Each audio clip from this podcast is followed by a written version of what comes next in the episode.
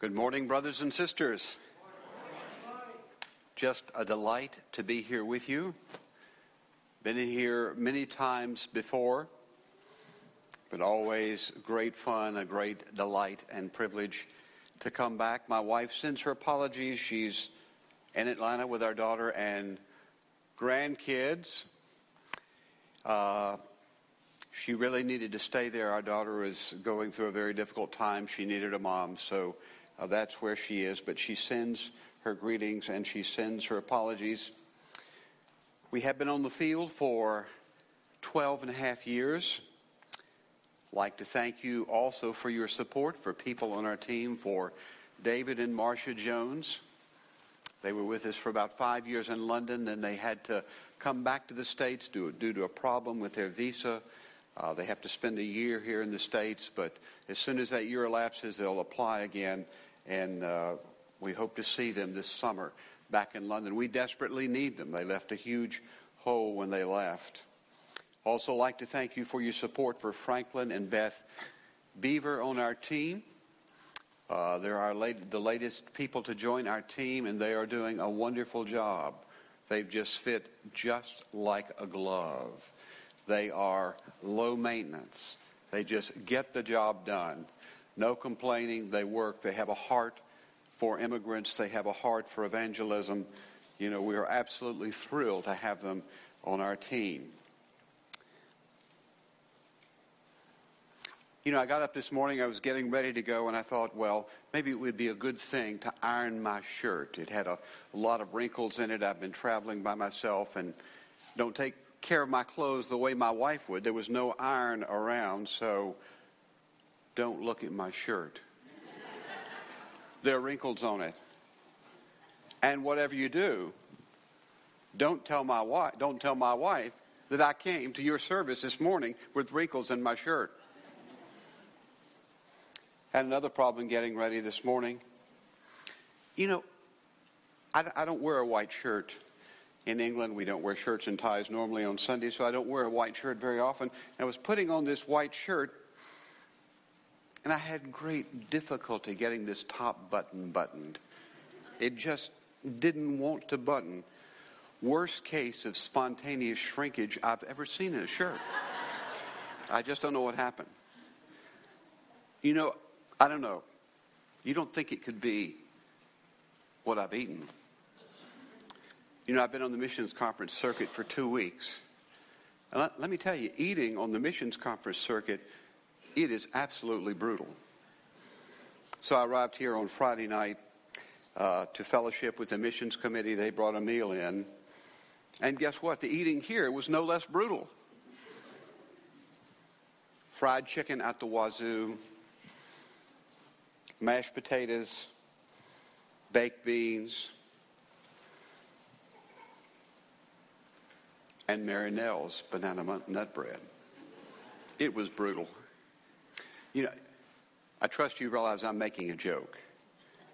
You know, I'm treated very well when I come here and love coming here, and we feel treated royally when we come here and visit. If you'd like to turn with me in a Bible to Matthew chapter 9, turn in a Bible or whatever handheld device you have. If you would do that, Matthew chapter 9. We'll be looking at verses 35 through 38.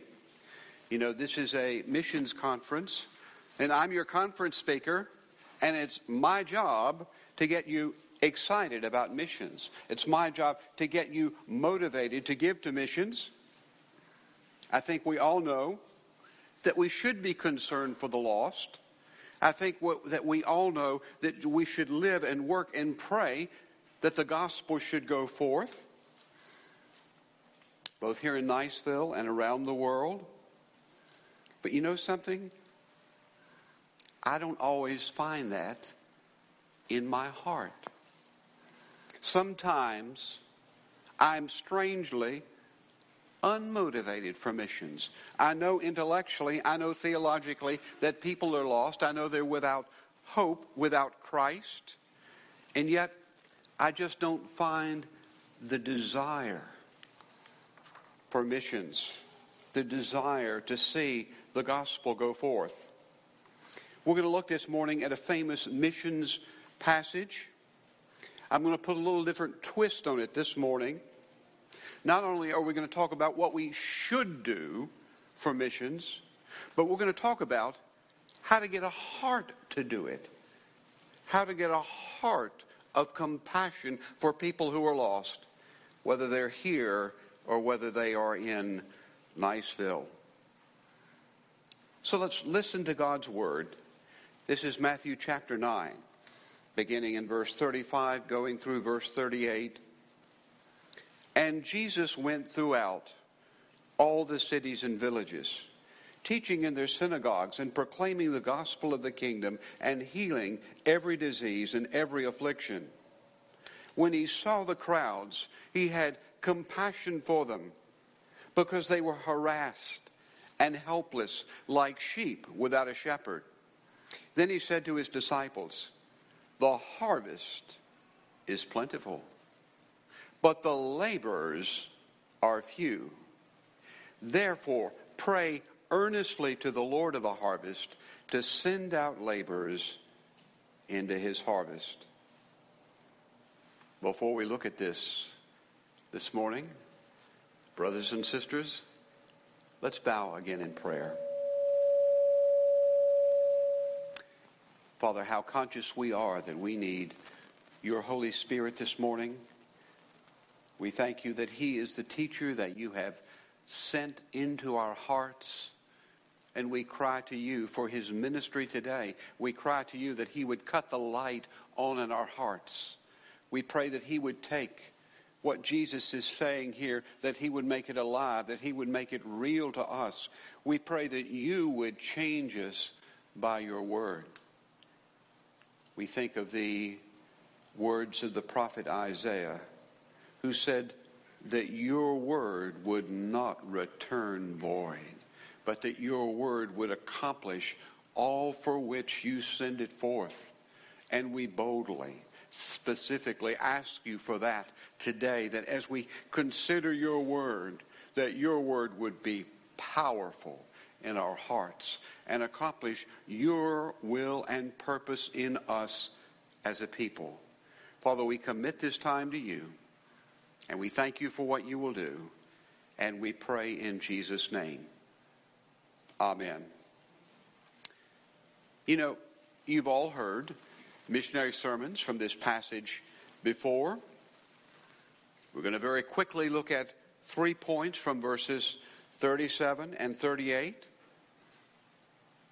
You've all heard these points before, but they're good that we remind ourselves of them. And here they are. Number one, the harvest is plentiful. Number two, labors to preach the gospel are few. Number three, God sends out laborers as we pray. Number one, the harvest is plentiful. There is a harvest to bring in. Jesus uses the metaphor of a harvest, of a farmer bringing in a harvest and filling his barn with the harvest. And Jesus says of this harvest, it is plentiful. There are many people that God has chosen that he wants to bring into his kingdom. Jesus says the same thing, John 4:35. Listen to the words of Jesus. Do you not say there are yet 4 months then comes harvest? Look, I tell you, lift up your eyes and see the fields. They are white to harvest. There is a harvest. It's large, it's plentiful. And this harvest is not just the lost in general, this is the lost that God has chosen to salvation. This is the lost that will respond to the preaching of the gospel. Changing the metaphor. This is John 10 16. And I have other sheep that are not of this fold, I must bring them also, and they will listen to my voice, so that there will be one flock and one shepherd. Let me tell you, we're missionaries. We're missionaries to Muslims. And you know something? From a human perspective, there's no reason why any Muslim should ever become a Christian. from childhood, from infancy. It's been drilled into their heads that Jesus is not God, that Jesus didn't die on the cross. And if they believe, that's a one way ticket to hell for them. So, from a human perspective, there's no reason why a Muslim would believe. And yet, they are. God, there in, in where we live, in the city in which we live, there are elect Muslims. Muslims that God has chosen to believe, who at hearing God's word will believe. And we've seen them believe. Despite all the obstacles, despite all the difficulties, we've seen faith in the hearts of Muslims. It's a wonderful thing to see. Let me tell you, it's, it's a wonderful encouragement to us as missionaries to Muslims to know that there is a harvest. There are the elect. God will call them. He will bring them into, the, into his kingdom as hard as it may appear from a human perspective. The harvest is plentiful. It's a great harvest. Listen to Revelation 7 9.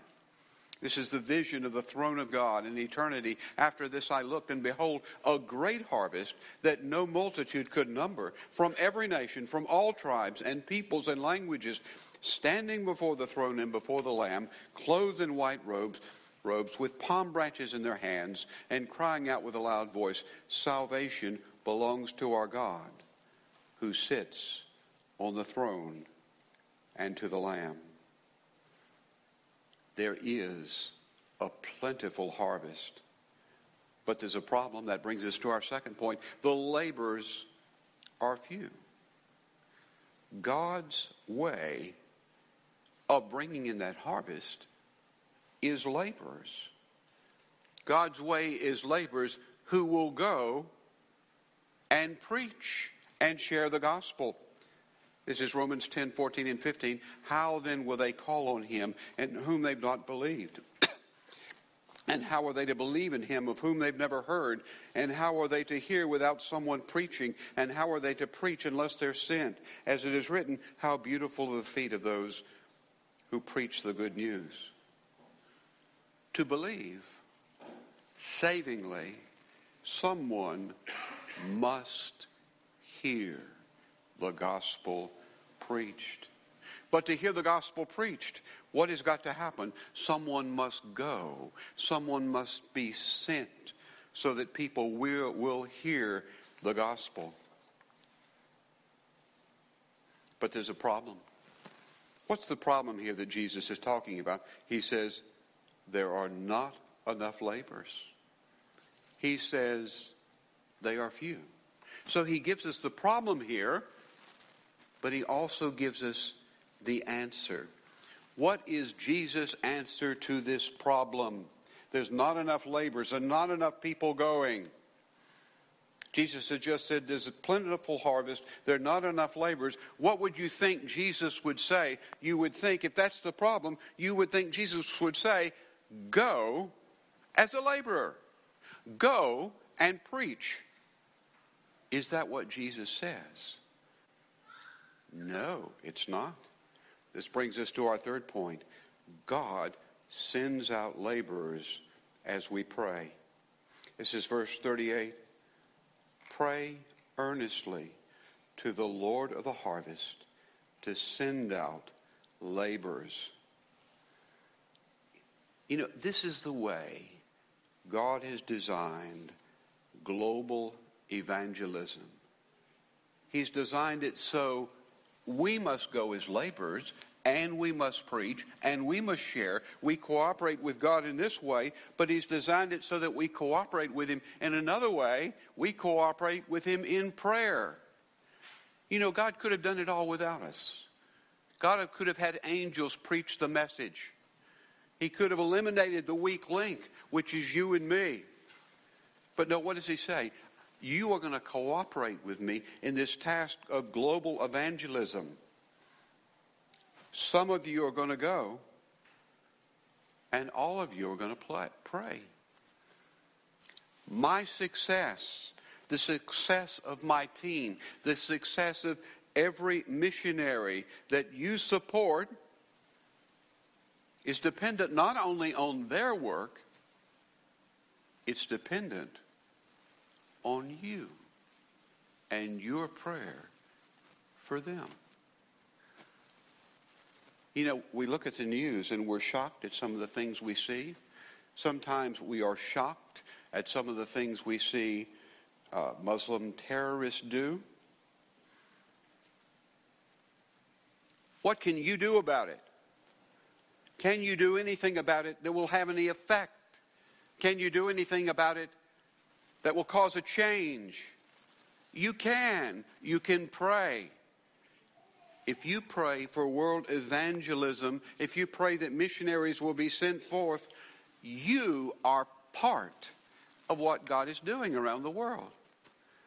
That's right. You can be part of what God is doing in our city. You can be part of what God is doing in Europe. And let me tell you, He's doing colossal things. We've never seen a time like this when Muslims are more responsive to the gospel than right now. And particularly in Europe, we're seeing as the refugees come in, as the asylum seekers come in, let me tell you, they're flooding into the churches and their hearts are open.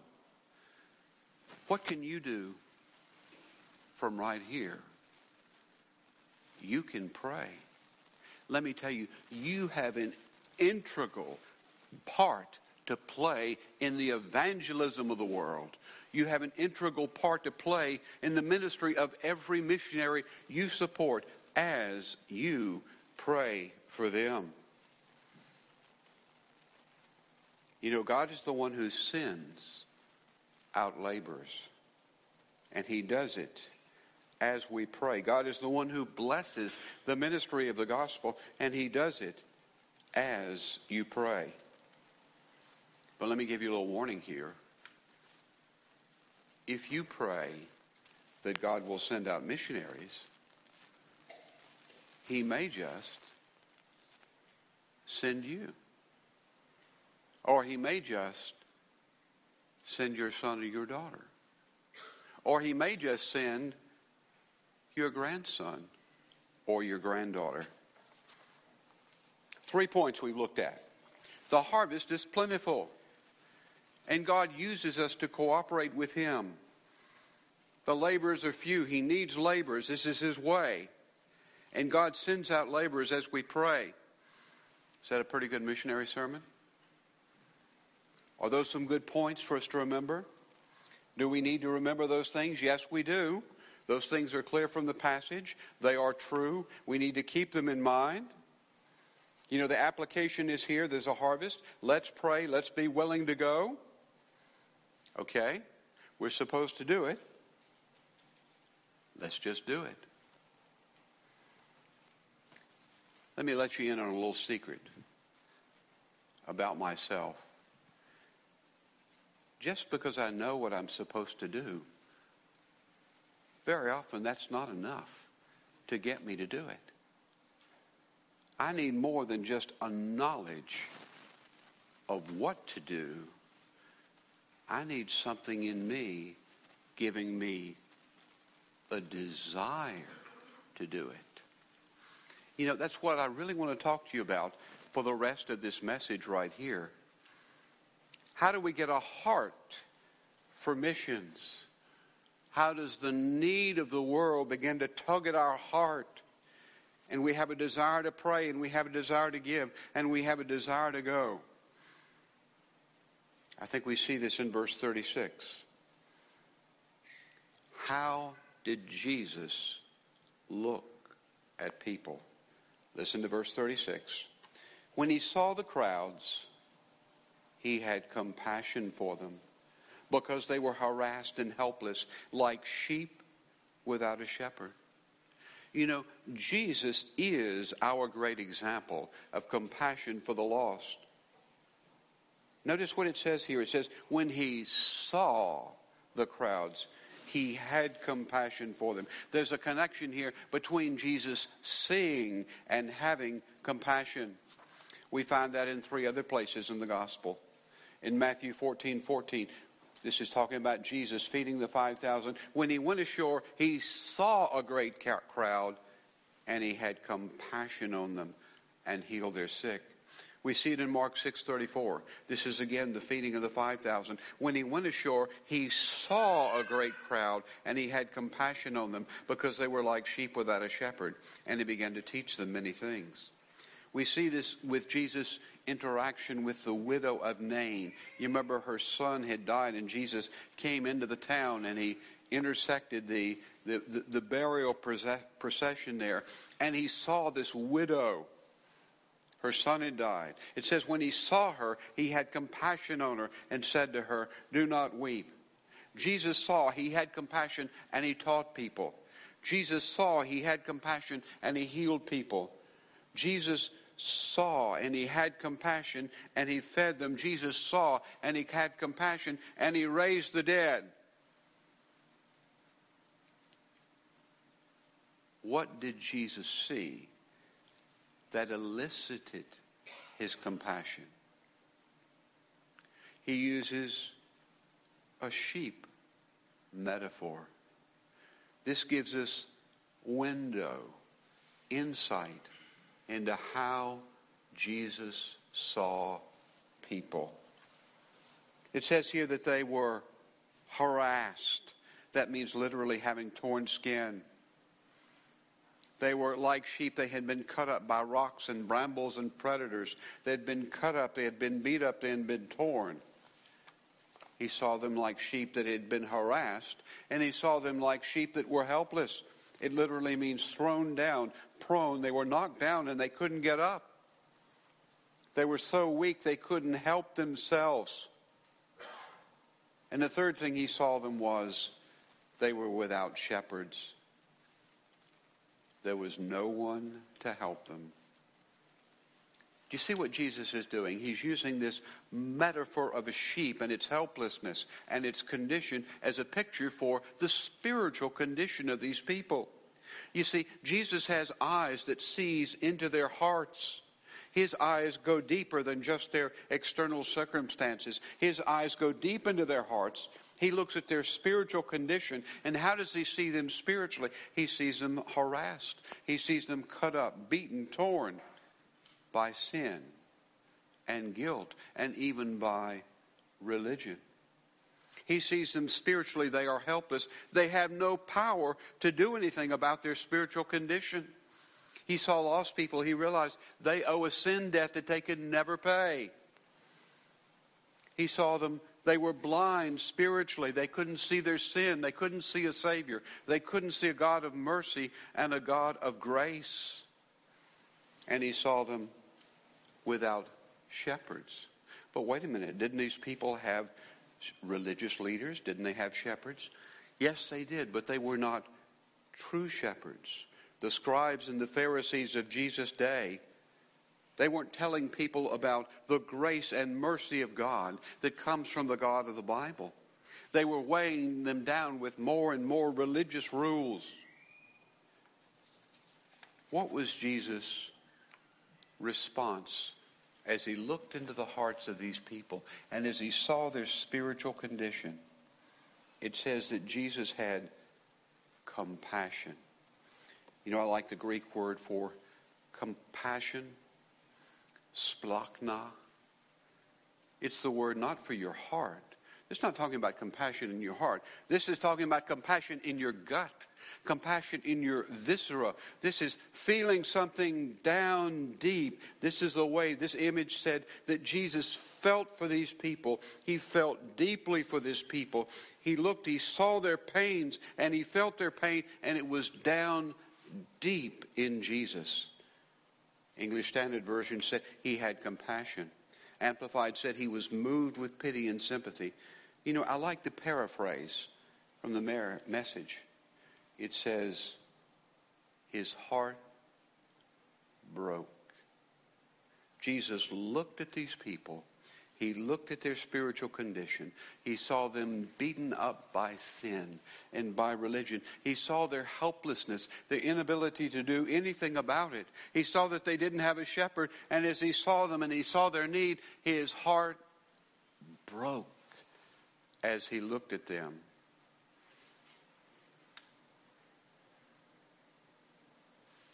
Jesus is a picture of God. This is what Jesus is like. This is what God is like. When you suffer, Jesus feels your pain. He feels deeply. He has compassion. When he sees you and when he sees your circumstances, when he sees the suffering that at times God calls you to go through, his heart is aching. His heart is breaking. Let me tell you, if there's anything that we underestimate, it is the compassion of Jesus for his people. Let me ask you is this your heart for the lost? Is this your response to the lost? Sad to say, this is not my heart. Where does this come from? How do we get this kind of heart? Let me go ahead and give you the application of this sermon. We just put it in a nutshell. We get compassion for the lost, not so much by focusing on the lost and their plight, but rather by focusing on Jesus and his compassion for you and me in our sin and in our lostness. As we look at Jesus, as we see ourselves like these sheep. Do you see yourself like these sheep? Do you see yourself as, as beaten up and scarred by sin? Do you see yourself as helpless? You know, that, that really is the truth. That is all of us pre conversion, before we came to know the Lord Jesus Christ. We were just like these sheep. We were helpless. We were blind, and there was nothing we could do about it. We could never be good enough to earn salvation. Have you seen yourself like these sheep? And then have you seen Jesus having this kind of compassion for you?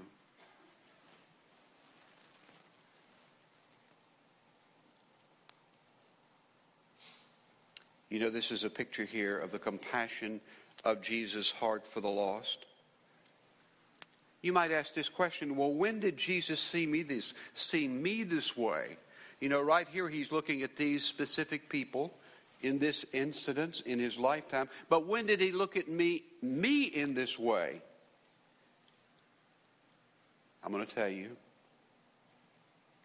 Before the foundation of the world, before you ever existed, Jesus looked at you in this way.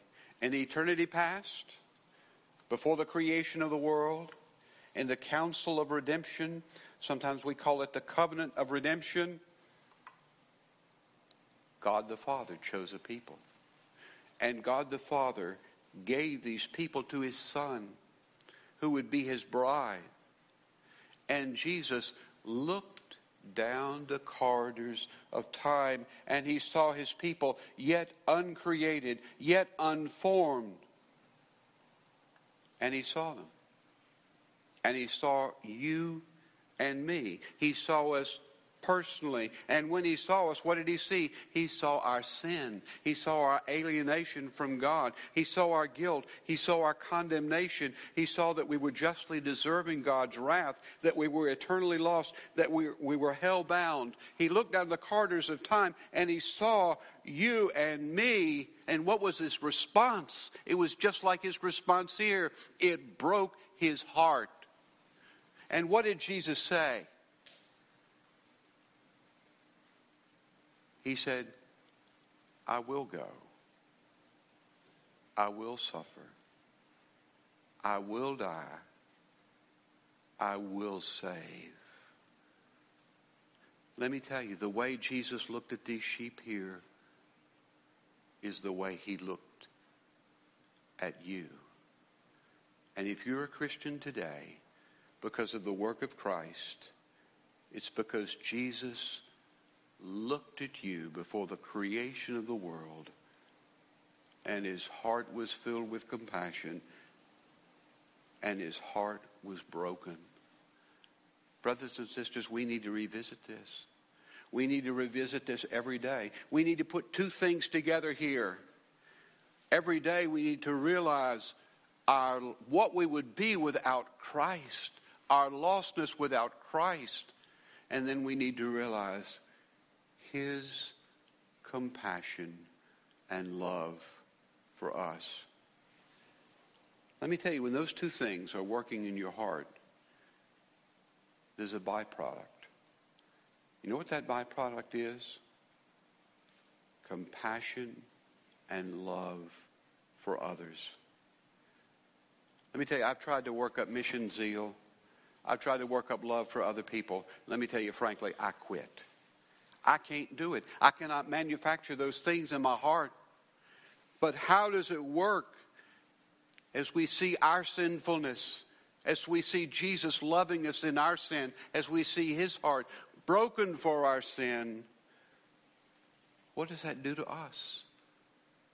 We find ourselves loving the world. We find ourselves loving other sinners like us. And we find ourselves willing to go. We find ourselves willing to pray, willing to give. Where does compassion for the lost come from? It comes from looking at Jesus. This is Ephesians 5:25. Christ loved the church and gave himself up for her.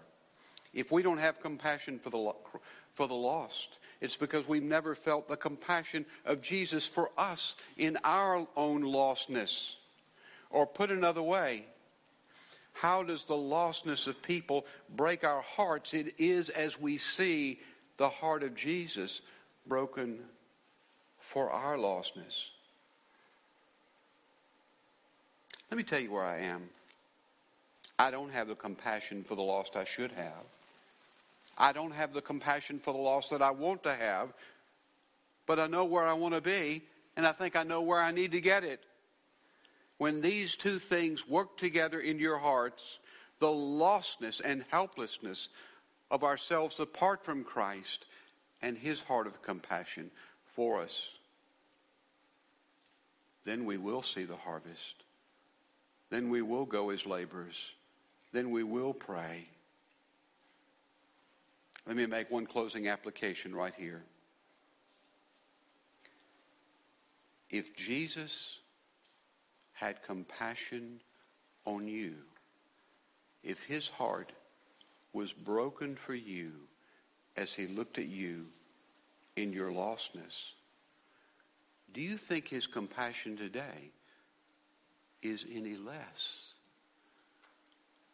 Brothers and sisters, the one thing that we underestimate is the compassion of the heart of Jesus. If he loved you when, a, when you were a sinner, how much more does he love you now? I want to ask you, what are you going through? This is not particularly a missions conference, but what, what are you going through right now? Are you suffering? I want to tell you, Jesus is our great high priest. And what does it tell us in the book of Hebrews? It says he is touched with the feelings of our infirmities. What are you going through? What are you suffering? What is hard? What is difficult that you are facing today? Jesus is touched with that.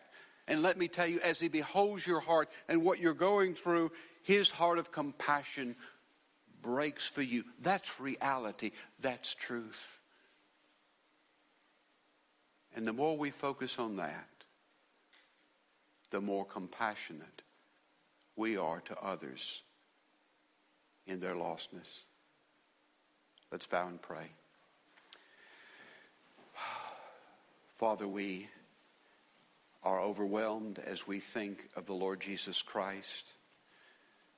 We are overwhelmed as we think of his love for people like us people who were sinners, people who were condemned, people who were hell bound.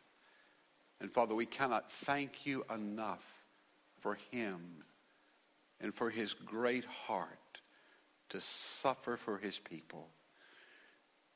And now, Father, as we behold the world, as we see the world suffering under an oppressive weight and load of sin, oh Lord, make us like the Lord Jesus. May we know his compassion. Work that deeply in us. Work that deeply in my heart. Work that deeply in the heart of your people here at First Presbyterian Niceville. Thank you for what you will do. In Jesus' name, amen.